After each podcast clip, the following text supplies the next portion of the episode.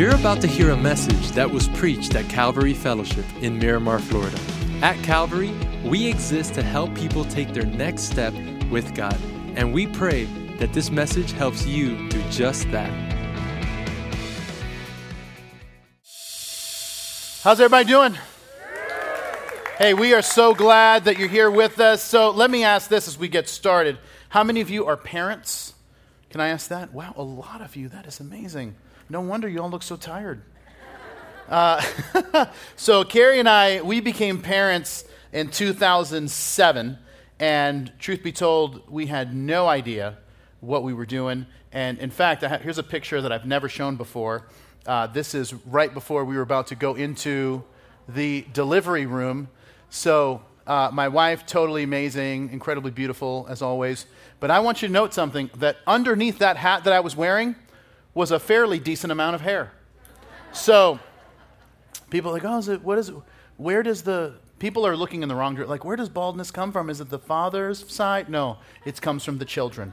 That's where baldness comes from. Anyway, so, but uh, it was a friend of ours that actually took that picture for us and, and said, Bob, you're, uh, how do you feel? You're about to be a dad. And I said, um, I feel like vomiting. Is that a good sign? And uh, they're like, not really. And uh, I was so nervous, honestly, because I was so nervous about becoming a dad because I had no idea what it meant to be a dad.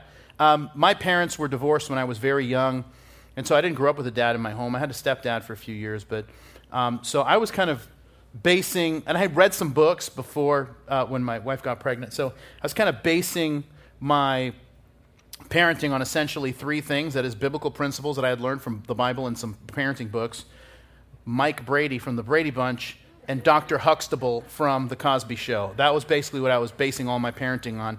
And so I was so nervous about becoming a dad because I, I knew, you know, you're raising a child is an incredible responsibility. And my whole thought was this thing I kept saying, like, am I responsible enough? Because I looked at my life growing up, like, I would lose things.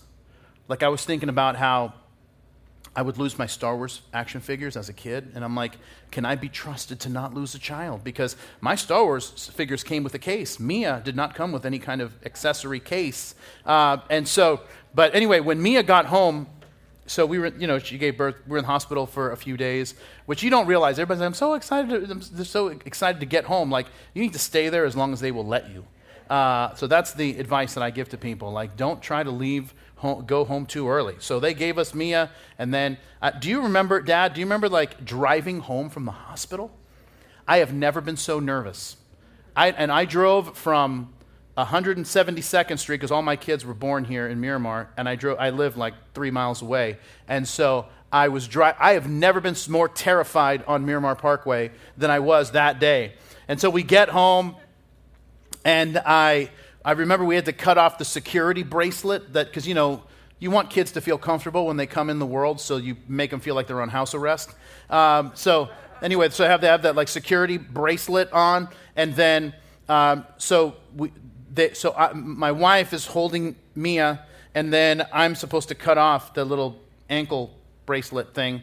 Um, and so I was so careful not to hit her, you know, like cut her with the, the scissors that and I wasn't even realizing it that as I was so careful to cut her with the scissors, but I, I, pinched her with the back of the, on her other foot, I pinched her with the back of the scissors.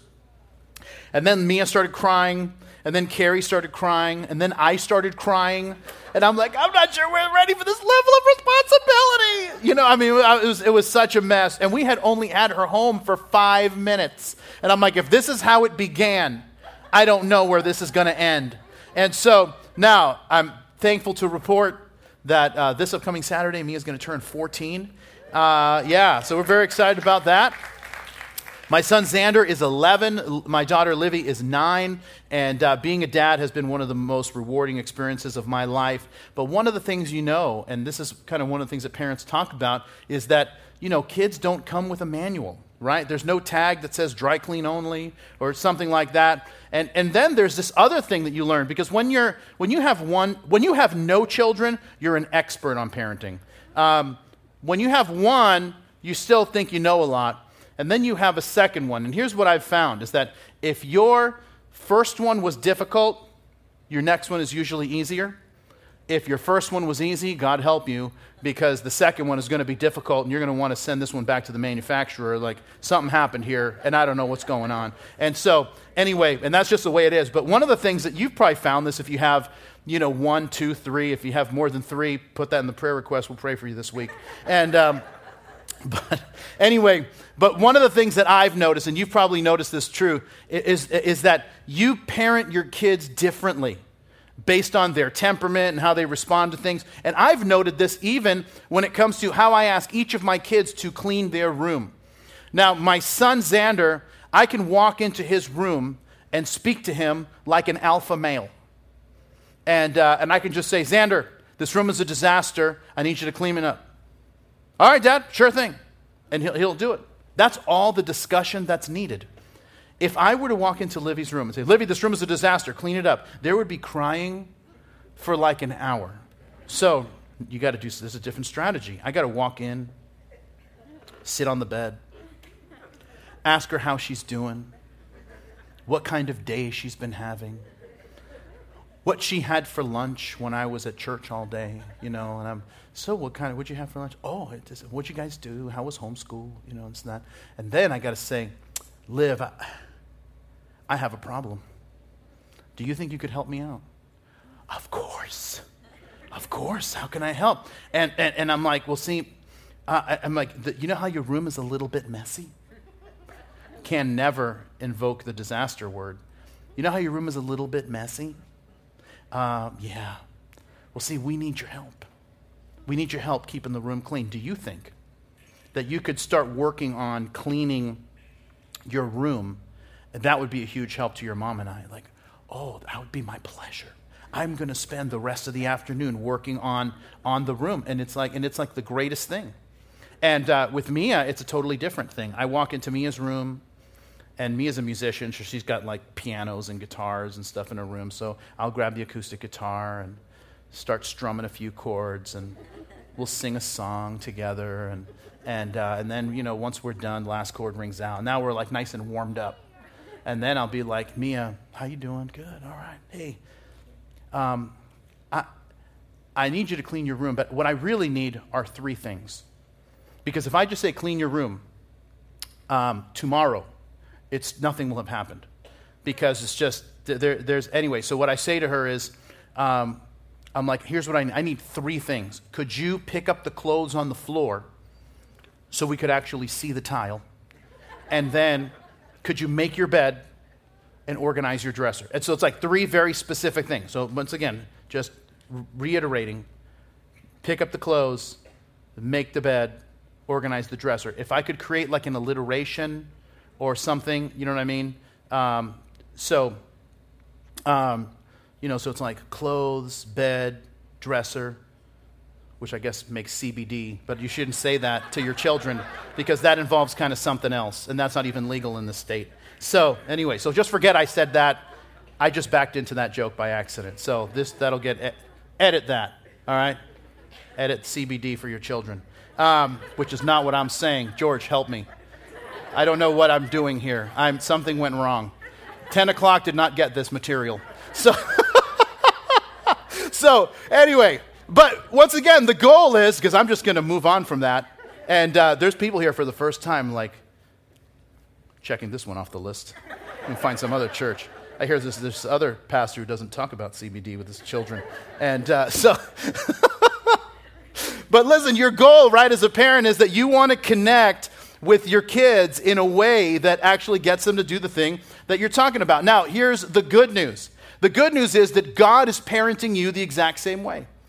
Have you noticed that God has this way of you see God seems to do something with you that's different than what he does with other people?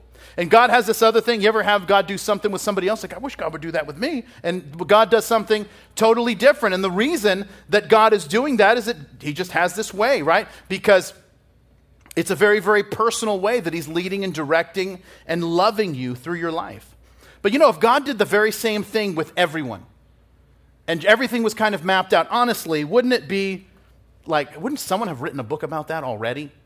Like, where do you find yourself in, you know, God's parenting plan? And you're like, oh, I'm in chapter three at this stage of my life. And then someone, you know, some other person's like, I'm struggling financially. I guess I'm in chapter 11 uh, of that book. And uh, anyway, it's a little, forget that.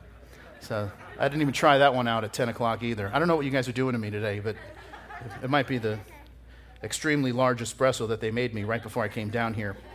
It's giving me the jitters. So, so anyway, but if, if God is, and He is, parenting you like a loving Heavenly Father, then that means that He is well aware of what you are dealing with right now.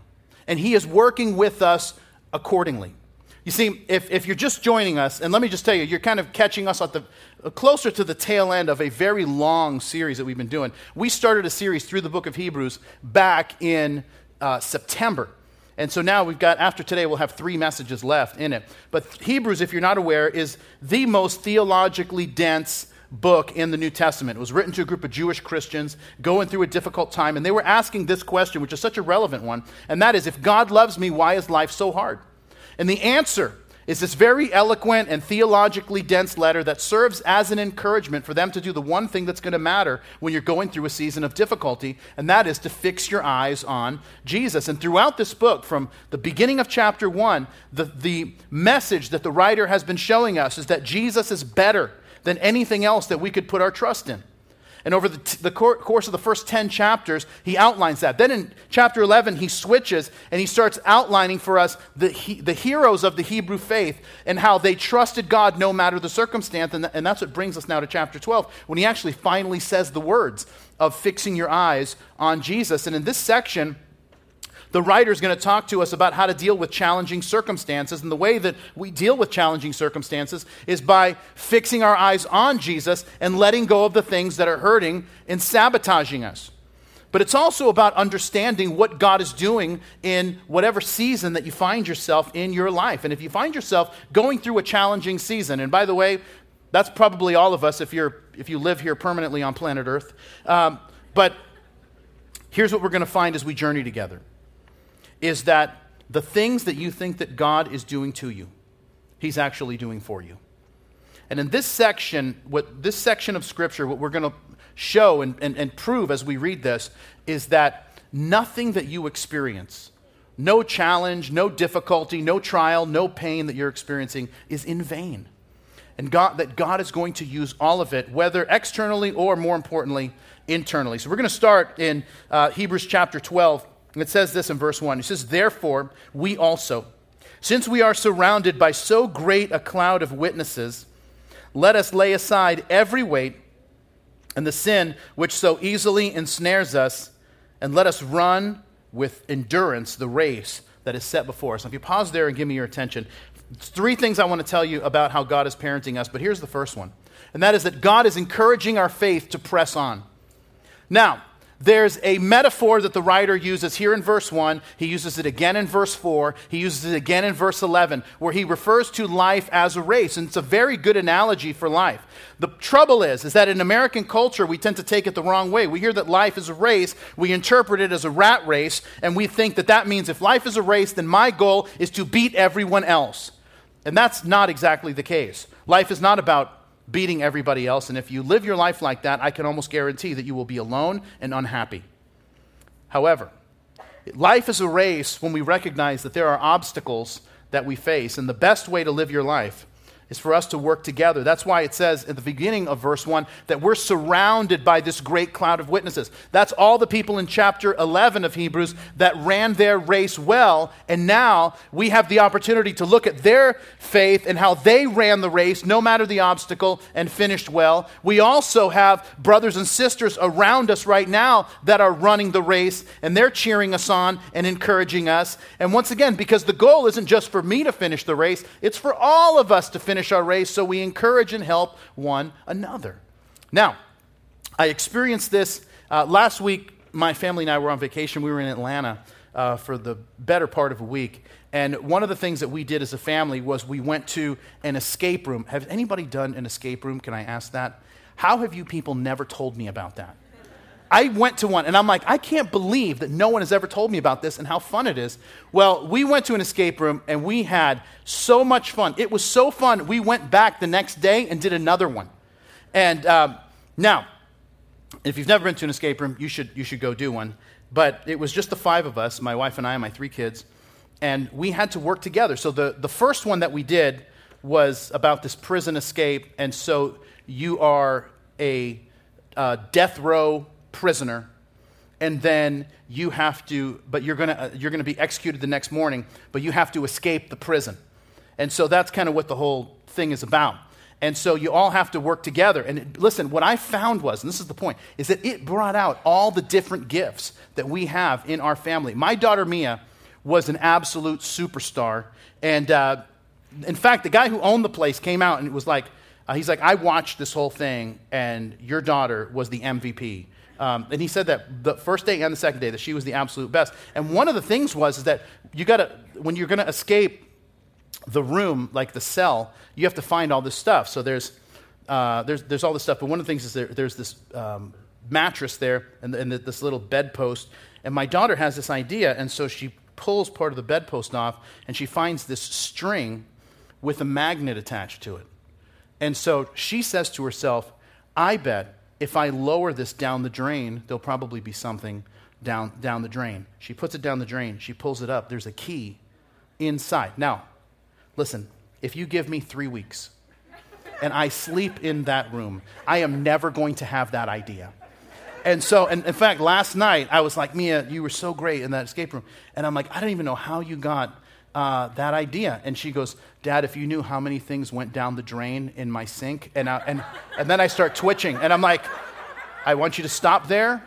And we are never going to speak of this again because I'm, I'm, I'm, ha- I'm having twitching as to what's happening inside of our plumbing in our, in our house. And so now my son Xander loves riddles, like goes, tries to find, wants to find riddles that he can dis, you know, decipher whatever. And one of the things we had to decipher like this really complex series of five or six different riddles. Well, he does it. I mean, at 11 years old. Um, my daughter Livy d- deciphered a bunch of stuff that I don't even know how you come up with that at the age of nine. And then my wife was great. And, and, and in the middle of it, I tell her, I'm like, You're doing so well. And she says, Every cop show I've ever watched has prepared me for this moment. And, um, and honestly, I was, the, I was like the weak link of the group where I was like, honestly, I, I'm like, hey, you're doing a great job. I was like the foreman. You know, you ever been on a job site? The foreman just walks around with a clipboard and doesn't do anything. That was basically me uh, in, in there. So now we didn't escape the prison. Um, we got executed. That was unfortunate. And then, but we, we had so much fun. But he was like, man, you guys went, um, you guys did great. And so he's like, if you come back anytime you're still here, I'll give it to you for half off. And I'm like, hey, that's like inexpensive entertainment. We were back the next morning. And so, uh, and so anyway, and then the next one, we were in the Titanic. And so we had to uh, try to slow the, the, the water, slow the sinking of the ship, and then get the captain's personal effects, and then raise this flag. Anyway, it was super complex. But you see this one, you see the picture here. We beat it, and uh, we were so excited. I appreciate that. And um, the ship still sank, don't get me wrong. That's why I think it's funny that Livy's holding a thing that says, What iceberg? Like, the ship still sank. We just got people to safety. And, uh, but and you can take that picture now. Nobody's going to pay any attention if there's a picture of my kids above me. Um, but the point was this, is that we were working together, encouraging each other, and that allowed us to win our race. Because the only way that I win my race is if they win theirs. The only way they win their race is if we all win, uh, and we win or lose together. In the book of Galatians, and once again, the Apostle Paul brings up this idea of life being a race over and over. You'll see it in your memory verse this week in 1 Corinthians 9. You see it in Galatians chapter 5, where he says, You are running the race so well, who hindered you, uh, what has held you back from following the truth? And so, if we're going to run a race to win, there's three things that we need to do according to this one verse. The first thing he says, he says, We're surrounded by a great cloud of witnesses. You got people cheering you on. The first thing he says is, Lay aside every weight. Or as we say in, in our notes, let go of the stuff that's weighing you down. In the ancient Olympics, runners wore, uh, when they were running the marathon, they ran with next to nothing on, like the very, very bare essentials, and they didn't want anything that was carrying any extra weight. And, um, and, and, listen, I, I remember playing football in high school, and they, they, we were, there was a ton of running. And so then there were also times where we had to run in full pads. And we had to run like two miles one time in full pads. And it, was, it really made me question whether I wanted to play football or not.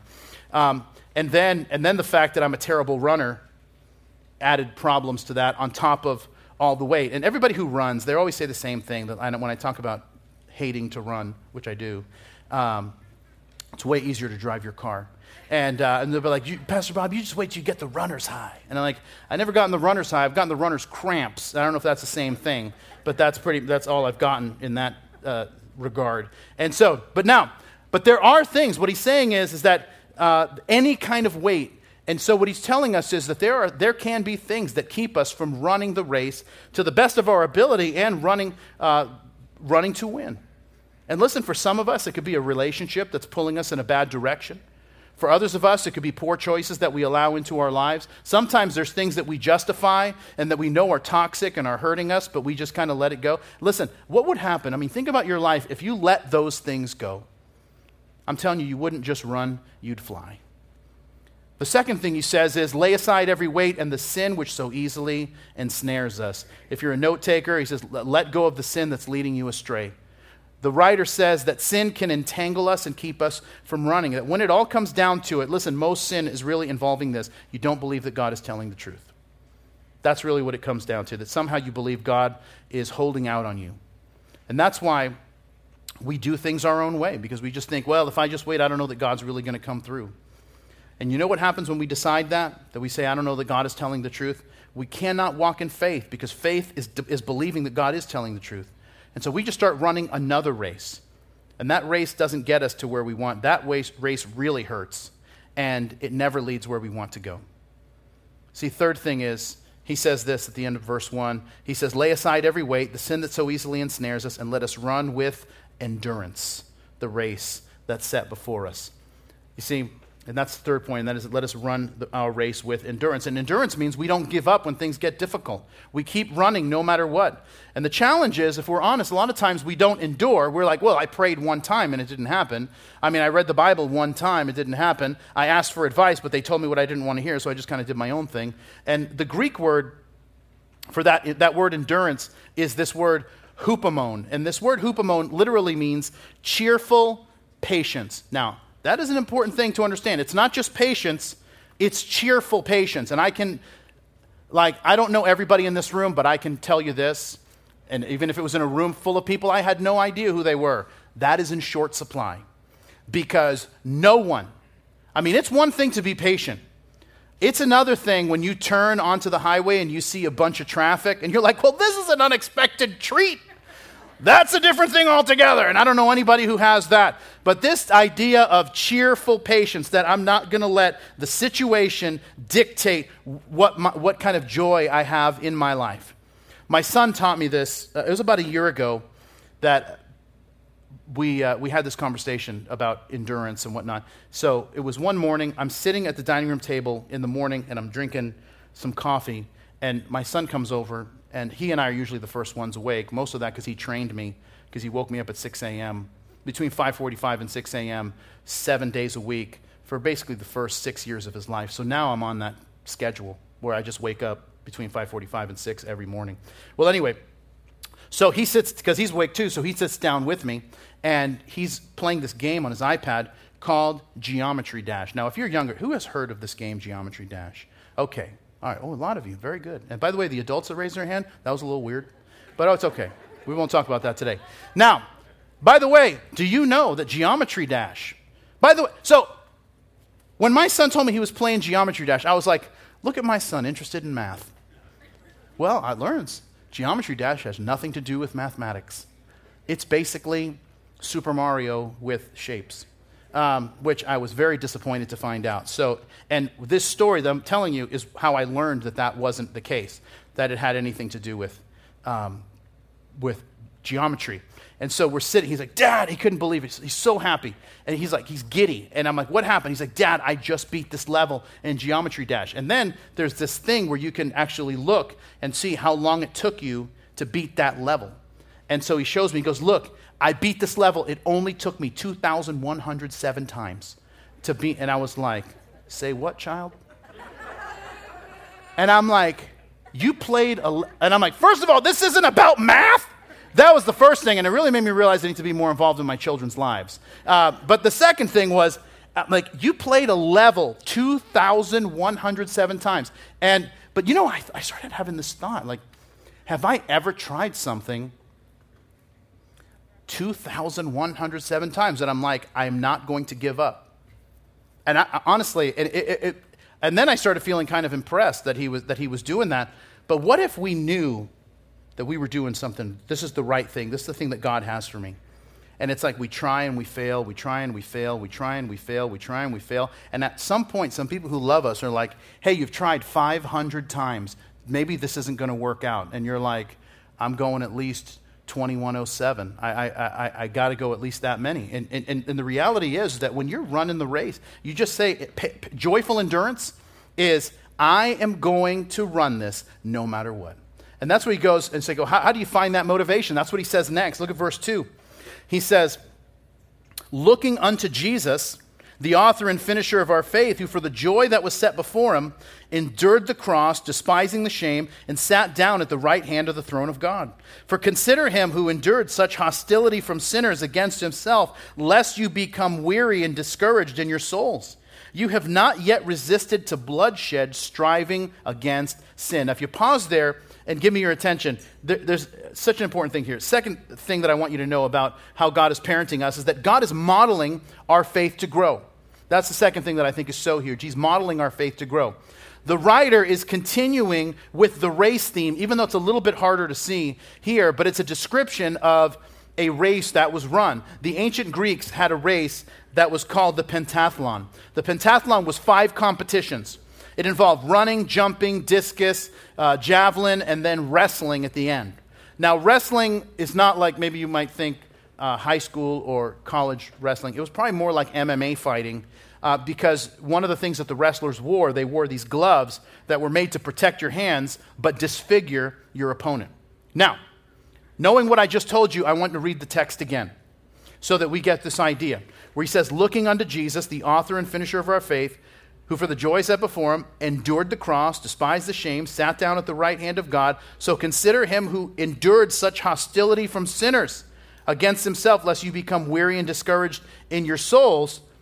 For you have not resisted to bloodshed, striving against sin. He's saying Jesus ran his race and was victorious, and you haven't even reached the level of the race yet where you're fighting back punches that are meant to disfigure you. Now, here's the other thing that I didn't tell you in verse 1 that I waited to tell you until now is when he says to run the race, and you can circle that in your outline if you want, and the Greek word is the Greek word agon, A G O N, and it, it talks about a race, but the other word, it's where we get the English word agony. And the idea is that it's a race, but it is a painful race because life is painful. And anybody who tells you that life isn't painful hasn't lived a life that's worthy of the one and only life that you have. And, and let me just, if I can say this for a moment, um, this is the challenge that we face, is that there has never been a culture with a lower pain threshold than the culture in which we are living right now. Do you know that in an ancient Hebrew culture, your flock, this was an agrarian culture, your flock was your livelihood. Your flock was your checking account, your savings account, your 401k. It was everything that you were investing in was in your flock and in your fields. And the youngest child in your family, right? Six, eight, ten years old. They were leading the family flocks. And today we have a culture where kids can't even walk the family dog. And, and it's, we have previous generations in this country fought wars at the age of 18 and freed countless lives. And you know what happens now at the age of 18? Like they, they fight a war, they can't even have a conversation. We got to have safe spaces for people. Do you know that we have to censor speech that we disagree with because the worst thing that could happen to you is that you run into a person that doesn't agree with every single thing and every choice that you've ever made in your life. Give me a break. You know how we grow? Is when you have conversation with people who think differently than you. And by the way, you know how if you have, well, what if I meet someone with a different faith? You know how your faith is going to be solidified? Is when you have conversation with people that believe different than you and you defend your faith. But listen, Um, and this is the thing that we wish wasn't the case, but is absolutely true. The only way your faith grows is through testing. You know, I wish my faith would grow watching other people exercise faith. I wish my muscles would grow watching other people work out. You know, and I love watching other people work out. I really do. I love watching the CrossFit games on ESPN. I love my favorite thing. Well, there's the hot dog eating competition, but that's a different thing. Um, I love the ESPN strongman. You ever see the strongman competition where these guys like have to rip tires in half and carry an old Datsun like 50 yards? Uh, those are amazing. And uh, I would love to be able to sit on my couch, eat a pizza, and while it's happening, I'm watching a surge of growth in my muscles. And then someone would come up to me and like, "You are so muscular. Do you happen to watch a lot of weightlifting?" yes, I do. And so, and yet it doesn't work. That's not the way it works. I mean, and I've been trying to eat a little healthier since the new year, trying to lose some weight. I've been doing 100 crunches a day. They're mostly Nestle's crunches, but it's a start. now, but we recognize that, that the only way muscles grow is when they are put under stress. In the same way, faith grows when we accept the challenges that God gives to us and we allow them to stretch us because we rarely grow when things are going great. Have you ever noticed that no one has a big spiritual breakthrough while they're at Disney World? Nobody's like, you know what? I was right. God really spoke to me when I was on Thunder Mountain. Like, that never happens. I mean, maybe you learned a little bit of patience when you were in line for Thunder Mountain, but that's not the way it works. You know, in my life, here's what I have, have known I have noticed this that the moments of greatest growth, and listen, I wish this wasn't true, and I wish I didn't have to tell you this, but here's the reality the moments of greatest growth in my life have been the moments of deepest pain. But you know, there's this other counterintuitive thing that's true as well, and that is that the painful moments, the most painful moments of my life, have brought the, great, the ability to experience the deepest joy. And I know that, that you're like, are you sure that that's right? Yeah, the greatest moments, the, the, the moments of greatest growth have been the moments of deepest pain, and the most painful moments of my life have given me the ability to experience the deepest joy. And uh, so, two weeks from now, my wife and I are celebrating 24 years of holy matrimony. And uh, thank you, appreciate that. You're really clapping for her. It's been very easy for me. Uh, I married the most beautiful woman in the world, and uh, she married a guy with a lot of problems and no hair. And so, anyway, but um, and by the way, hands down, year 24 has been our best year. Hands down. I mean, and, um, and, and, and I've been, people have been asking me that. I've been saying that, you know, for a while now. Year 24 has been our best year. Our marriage has never been better. And, and so people have been asking me this question, like, what made year 24 so good? But nobody likes the answer. I don't even like the answer, but it's the truth.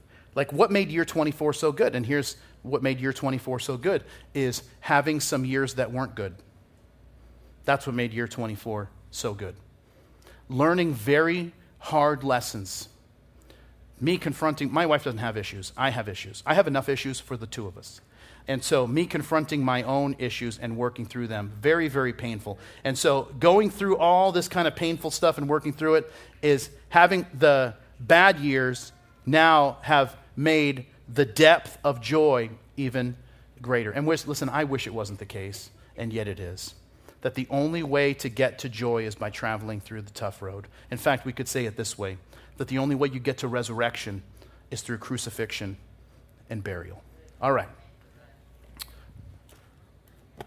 So, what do I do with the difficulty I'm going through right now? What if I find myself in that place of crucifixion or burial? What do I do there? That's what verse 5 talks about. He says this And you have not uh, and you have forgotten the exhortation which speaks to you as sons. My son, do not despise the chastening of the Lord, nor be discouraged when you are rebuked by him. For whom the Lord loves, he chastens, and scourges every son whom he receives. If you endure chastening, God deals with you as sons. For what son is there whom a father does not chasten or correct? But if you are without chastening, of which all have become partakers, then you are not legitimate, then you're illegitimate and not sons. Furthermore, we had human fathers who corrected us and we paid them respect. Shall we not much more readily be in subjection to the Father of spirits and live? For they indeed for a few days chastened us as seemed best to us, but he for our profit, that we may be partakers of his holiness. Now, no chastening seems joyful at the present, but painful Nevertheless, afterward it yields the peaceable fruit of righteousness to those who have been trained by it. Now, if you pause there and give me your attention, here's, here's the last thing I want to tell you, and that is that God is coaching our faith to last. Coaching is the best word to describe what God is doing in our lives many times uh, and that the correction he brings into our lives is training us. That's why, and it's hard to see if you're looking at it in the outline, but if you have a Bible or you're looking at it on, on a Bible app, you'll see that verses 5 and 6 are actually a quotation from Proverbs chapter 3, which is a referencing to the correction that God brings in someone's life. And that's why he says uh, that there, don't, don't despise the chastening of the Lord. The Greek word is the Greek word paideia, which, is, uh, which means to train children. It's where we get our English word pediatrics. And so, what does a pediatrician do? They check a child's health so that child can flourish. And this is why parenting is difficult because there are moments that what your child needs is unconditional love, and there's other moments that what your child needs is a coach to train them to do the right thing. That sometimes there's a difficulty, and it's like, yeah, I'm not taking the difficulty away. I'm going to coach you through it. A few years ago, uh, this is Livy was about two years old at the time, so it's probably seven years ago or so. Um, my wife and I, I came home from church for lunch, and then I, I picked her up, and then we went to lunch, and then I brought her back home. And when I, we got home, I, was gonna, I walked in to say goodbye to the kids, and there was writing on the walls in, in our hallway. And as I examine it, and if you have kids, you know like what your kids' drawing art art looks like. Um, and so I see this little handprint, and all the coloring is like two feet off the wall. So I'm pretty sure I know who it is. And so I, Carrie and I walk over, and I say to my daughter Olivia, and I say, Livy, did you write on the wall? She says, No. I said, Well, then what happened? And she says, Xander did it. And I, t- I say to Carrie, I'm like, This little sinner. Uh, she doesn't even know how to pronounce her own name, and she is more than happy to throw her brother under the bus. And so now, what does she need in that moment? Does she need this, like, it's okay, everything that you do is okay, it doesn't matter? No. What she needs right now is a coach that's going to teach her an important lesson, which, by the way, has very little to do with writing on the wall, even though that is expressly forbidden in the terms and services when they came into her home. Um, and so, but the greatest lesson here is about owning your mistakes and telling the truth. Why? Because if a child continues to lie, they become a liar. And no one trusts liars. And by the way, here's the other thing liars don't trust anyone either. And that is a terrible way to live your life. I'm happy to report today that my daughter Olivia is as honest as Abe Lincoln uh, as it stands. And, but here's why we struggle is because we don't want to think of God as a coach who's training us. We just want someone who's going to take the pain away. And, but if you want to run a race that's worth the one and only life that you have, there's going to be some pain involved. Now, the real key to this passage is in the response to the discipline because the writer shows us that there's two ways to respond from the Proverbs passage. There's kind of what I like to call the stoic response, where he says, Do not despise the chastening of the Lord. And when he says don't, dis- uh, that word despise means literally to make light of. So you get corrected, and here's how, well, let me just explain it this way. Here's how it works it's that um, you, your child lies, and you catch them in the lie and you send them into, your, uh, into their room and you say, You're not going to the party because you lied. And the child says this this is the stoic response. Well, I didn't really want to go to that party anyway. And once again, what are you doing? You're making light of the correction, you're making light of the training. The second response is the opposite, but it's, it's you know, just as bad, where he says, if you look at the second part of verse 5, where he says, don't despise the chasing of the Lord, nor be discouraged when you are rebuked. That word discouraged means don't faint. And the idea is this, this kind of, the, the, the, idea in the Greek word is um, kind of like the Scarlett O'Hara, you know, big drama, lots of tears and wailing. If you have a child that's big drama, th- th- they might have this stance when you, do this kind of like, that kind of look at times. And this is where you just like, I just can't believe it. My life is coming to an end. And it's like, no, your life's not coming to an end. It's just that party isn't going to happen in your life. And, and, it's, and once again, and by the way, we do this. We do this as adults in how God is dealing with us, where sometimes it's so much drama and I can't believe it. I can't believe I don't know what God's doing. And I just and, and it's just like and every person that, that we talk to is just like spewing out drama. And then the other side is where like we decide that we're going to be the stoic is we just say, Well, I, I'm sorry, I just can't believe in any God who would allow any kind of pain to come into my life. And then we just decide that, that we're going to walk away. And you know what you're doing? You're fainting over the discipline. You're making light of the discipline, and it just doesn't work. You're never going to run your race if you either make light of it or you faint over it. Listen, if you're experiencing the discipline of God, you know what the good news is? And I know if you, if you are, I mean, it's tough. But the good news is this that means you're a child of God. Because you know how you don't discipline other people's kids? God doesn't do that either. He doesn't discipline other people's kids, He disciplines His kids. And so, but no child understands the discipline of their parents. I didn't when I was a kid, and no child understands it. They think it's too much and over the top, and maybe sometimes it is. But you know, God never over disciplines. Instead, He perfectly coaches us to live better and be ready for the next leg of the race. Now, let me tell you something you don't want to hear because apparently this is all I've been doing today is telling you things you don't want to hear. So, and this is so true, and what we do in, in American culture is if we say, well, if a bad thing happens, well, that means that God wants me to do something else. So my car breaks down, then, you know, you say, Well, I know it's going to happen. I'm going to walk to work, and maybe my future husband or future wife is the mechanic who's working on my car, and that's why something bad happened. But it really had nothing to do with me not maintaining the car, it had everything to do with it. No, listen, maybe, and maybe that'll happen. God can do anything, but if we always fix an external reason to any pain that comes into my life, we are never going to grow. Instead, there are moments when the point of the pain is internal, where God is seeking to show me what I look like in those moments and reflect it back to me so he can transform me.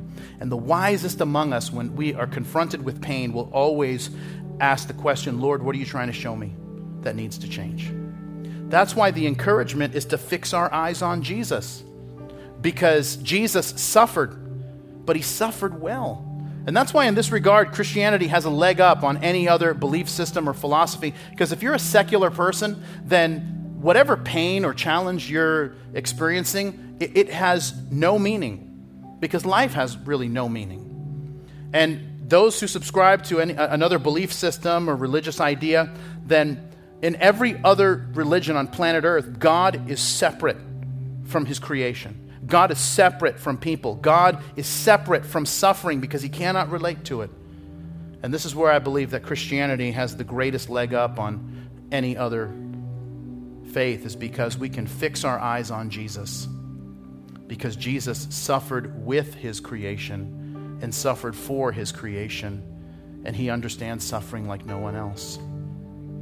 Because Jesus, in his suffering, was seeking us. And the key to handling suffering in our lives is by seeking Him. And this is absolutely true for those of us that are Christians. And it's absolutely true for those of us who haven't made a decision to follow Jesus because that's what God is seeking. Do you know this? That you were created, whether you're a Christian or not, you were created for eternity. You were created for eternity. And God wants to spend an eternity with you. And here's the cool thing when you come to know Jesus, you don't get eternal life when you die. You get eternal life starting right now. And your entire, the entire trajectory of your life changes, and everything that was in the past gets forgiven, and the regret of all of it can wash away because of God's grace. But that's the whole point. Jesus died for us. And you know, it would be an amazing story if it ended there. Oh, but it's so much better than that. He died for us, and then he rose again and He gives us the opportunity to know Him, to be forgiven by Him, and to run a race that matters. And so, this is the moment where we make a decision that says we're going to fix our eyes on Jesus and run the race that we were created to run. Let's pray together. And Lord, we want to thank you for suffering well that we see what that race looks like a race that can be won. And so, God, we're grateful that we don't have to do it alone, but you want to walk with us and be with us.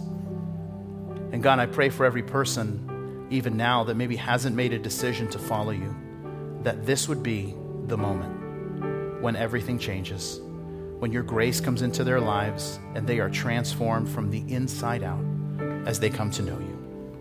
Listen, with every head bowed and every eye closed as we're praying together, if you're saying, Pastor, that's me, I need to invite Jesus to come into my life, I want to experience his forgiveness, I want to be free from my past, and I want to have a future that matters, a future with him. If that's the case, I want to pray for you as we close. And I'm going to just invite you, with every head bowed and every eye closed, you just raise your hand. I want to pray for you as we close. So if you say, Hey, I want Jesus to come into my life, just keep them up. Hands up. God, see your hands there. See your hands there. God bless you guys. See hands in the back, all over this room. God bless you guys. Lord, I want to thank you for every hand that's lifted that represents a heart that is open and ready for you to do the work that only you can do the work of forgiveness, the work of transformation, the work of new beginnings. And so, Lord, as they call out to you, I pray that you would hear from heaven and that this would be the day that changes everything.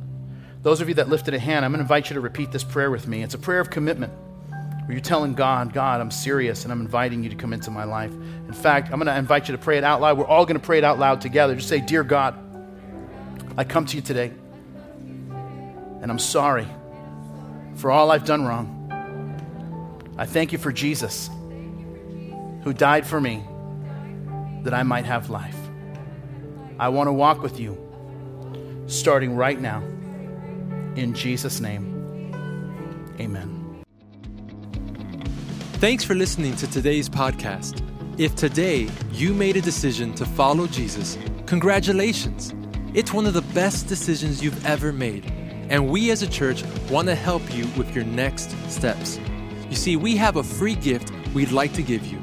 And in order for you to receive that gift, all you have to do is visit mycalvary.com forward slash begin. Don't forget to tune in next week for our next podcast. God bless you.